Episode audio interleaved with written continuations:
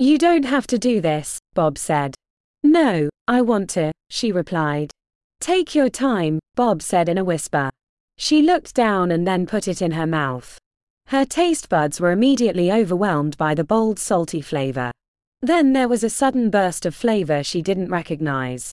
You see, Shelia was a vegan and this was her first time eating real bacon.